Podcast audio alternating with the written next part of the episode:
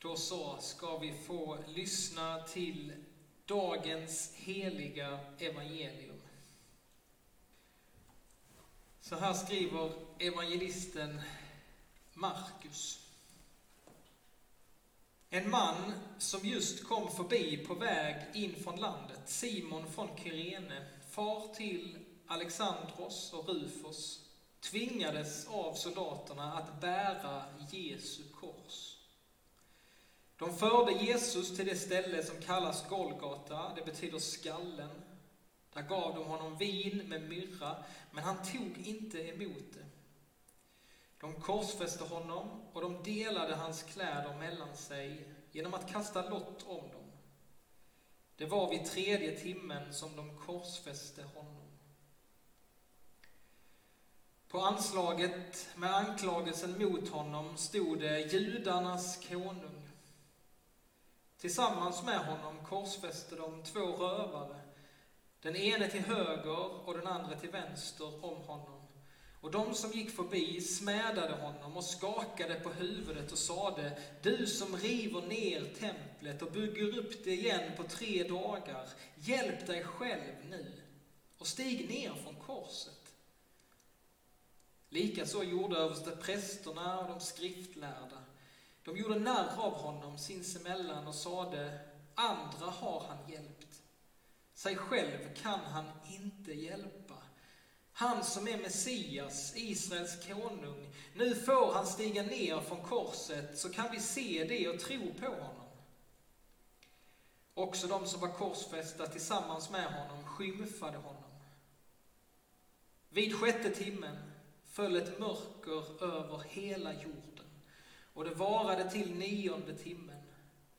Och vid nionde timmen ropade Jesus med hög röst Eloi, Eloi, lema sebaktani. Det betyder min Gud, min Gud, varför har du övergivit mig? Några som stod intill hörde det och sade, han ropar på Elia. En av dem tog, sprang bort och fyllde en svamp med surt vin, satte den på en käpp och gav honom att dricka och sade, låt oss se om Elia kommer och tar ner honom. Med ett högt rop slutade Jesus att andas. Och då brast förhänget i templet i två delar, uppifrån och ända ner. När officeren som stod vänd mot honom såg honom ge upp andan på det sättet sade han, den mannen måste ha varit Guds son. Längre bort stod också några kvinnor och såg på. Bland dem var Maria från Magdala och den Maria som var Jakob den yngste, yngres och Joses mor och Salome. De hade följt med honom och tjänat honom när han var i Galileen. Och där var många andra kvinnor, de som hade gått med honom upp till Jerusalem. Ja, så lyder det heliga evangeliet. Lovad vare du, Kristus. Ja, denna dag så har Jesus, han har blivit piskad av soldaterna. 39 piskrapp har slitit sönder hans ryggtavla. Och soldaterna, de gör narr av honom. De spottar på honom, de hyllar honom som den nye kungen. De skrattar högt och så gör de narr utifrån det han har sagt om sig själv. Och nu så för de honom ut ur Jerusalem Jesus han förs utanför staden. Han blir på det sättet utstött ur den mänskliga gemenskapen. Sådana som han, de får inte längre vara med. Och idag så får vi också en uppmaning från Hebreerbrevet kapitel 13. Där står det så här, låt oss då gå ut till honom utanför lägret och dela hans smälek. Ja, låt oss, låt oss följa Jesus. för att dela hans smälek, för att dela hans lidande. Jesus, han får bära tvärbjälken själv. Den lodräta bjälken finns redan vid Golgata, men tvärbjälken får Jesus bära själv. Den väger cirka 20 till 30 kilo och den surras runt hans armar med tjocka rep. Och enligt den kristna traditionen så faller Jesus tre gånger på väg ut till Golgata. Tvärbjälken är för tung och den tredje gången när Jesus faller så orkar han inte mer. Trots att soldaterna slår honom, tvingar honom att bära den, så orkar han inte bära bjälken hela vägen. Och då kommer Simon från Kyrene in i bilden. En judisk pilgrim från Nordafrika dras in i det här dramat. Simon, han blir den första som får bära korset i Jesu efterföljd. Och det är intressant för att Markus här, det vi läste, han nämner inte bara Simon från Kyrene, utan han nämner också hans söner. Alexandros och Rufus. Troligtvis så var dessa personer kända personer i den första kristna församlingen. Och i Romarbrevet 16 så skriver till och med Paulus om en Rufus och hans mor. Paulus skriver så här, hälsa Rufus som Herren har utvalt och hans mor som är en mor också för mig. Så troligtvis Simon från Kyrene, han blev så märkt av denna händelse detta påverkade honom, detta påverkade hela hans familj. Och det kan få vara en uppmuntran för oss idag. Att när du och jag, när vi håller oss nära Jesus, när vi liksom låter oss bli berörda av vad det är han har gjort på oss på korset, ja då kan vi, precis som Simon från Kyrene, vi kan bli till en välsignelse för hela vår familj. Om vi håller oss nära Jesus, nära korset. Och när de kommer ut till Golgata till slut så erbjuder de Jesus vin att dricka blandat med myrra. Men det står att Jesus, han tar inte emot det. Denna dryck, det var ett eh, bedövningsmedel som erbjöds de dödsdömda. Den skulle lindra smärtan för Jesus. Men Jesus han vägrar. Han vill vara nykter, han vill vara medveten in i det sista. Och om Jesus hade tagit emot vinet så hade vi nog inte fått höra de här sju orden som Jesus säger på korset och som är så dyrbara för oss.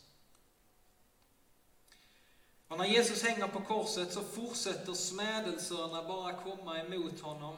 Inte nog med det fysiska lidandet, utan han får höra rövarna som hänger bredvid honom skymfa honom. De skriftlärda, vanligt folk som går förbi, de säger bara om du är Guds son, om du nu är Messias, så hjälp dig själv nu då. Visa. Visa vem du är, visa vad du kan. Och det är samma frestelser som Jesus fick möta i öknen när han frestades av djävulen.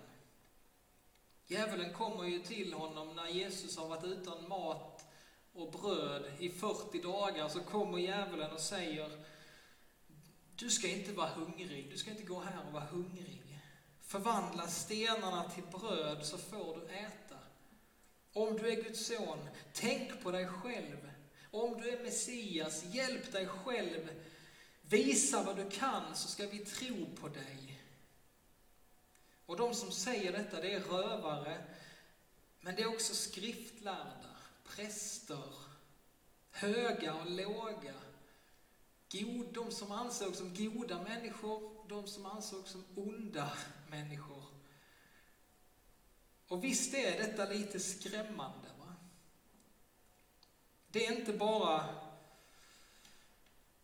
onda människor som hånar Jesus. Utan det är, det är sådana som vi. Vanliga människor. De som ansågs goda på den tiden.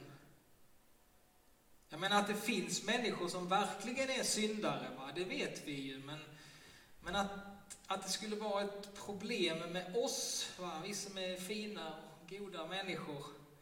Det är väl att ta i, va? eller? Nej, Paulus han undervisar och han berättar hur det ligger till verkligen med oss. Paulus han skriver väldigt tydligt, han skriver så här, alla har syndat. Alla har syndat och gått miste om härligheten från Gud. Alla har syndat. Men Paulus han stannar inte där, utan han fortsätter. Alla har syndat, men utan att ha förtjänat så blir de rättfärdiga av hans nåd. Eftersom han har friköpt dem genom det Jesus Kristus gjorde på korset.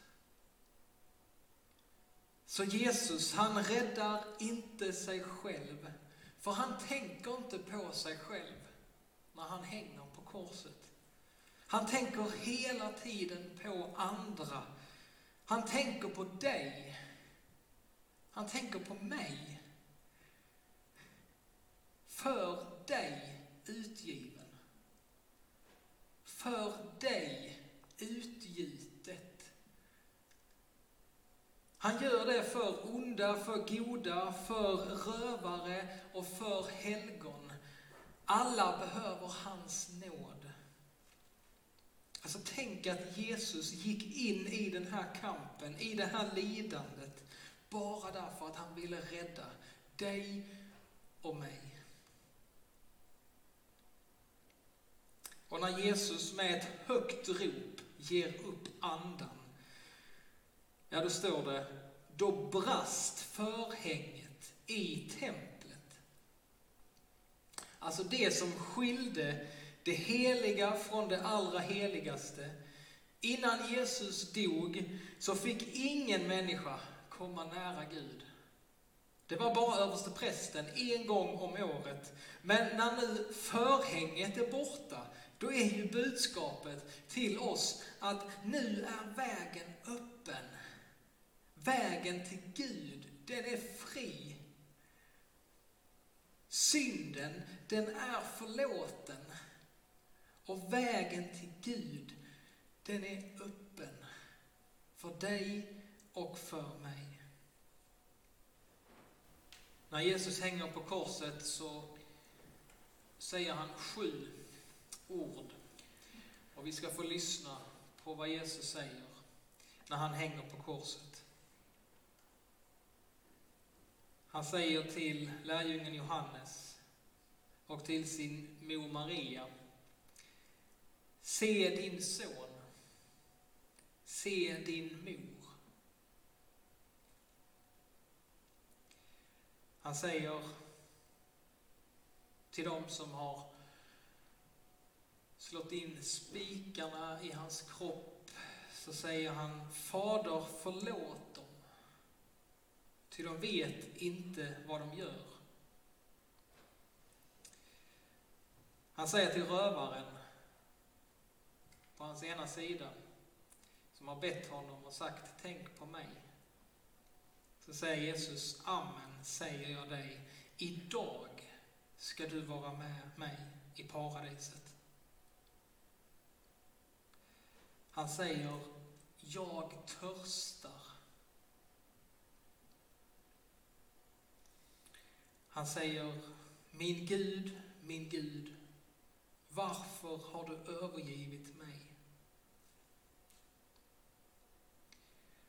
Han säger, Fader, i dina händer överlämnar jag min ande.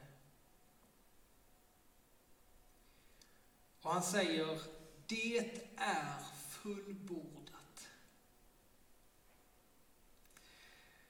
Och se, då brast förlåten i templet i två delar, uppifrån och ända ner. Jorden skakade och klipporna rämnade och gravarna öppnades. Många heliga som hade insomnat fick liv i sina kroppar. Och när officeren och alla de som tillsammans med honom bevakade Jesus såg jordbävningen och det som hände, så blev de förskräckta och sade, denne var verkligen Guds son. Ja, Herre, förbarma dig över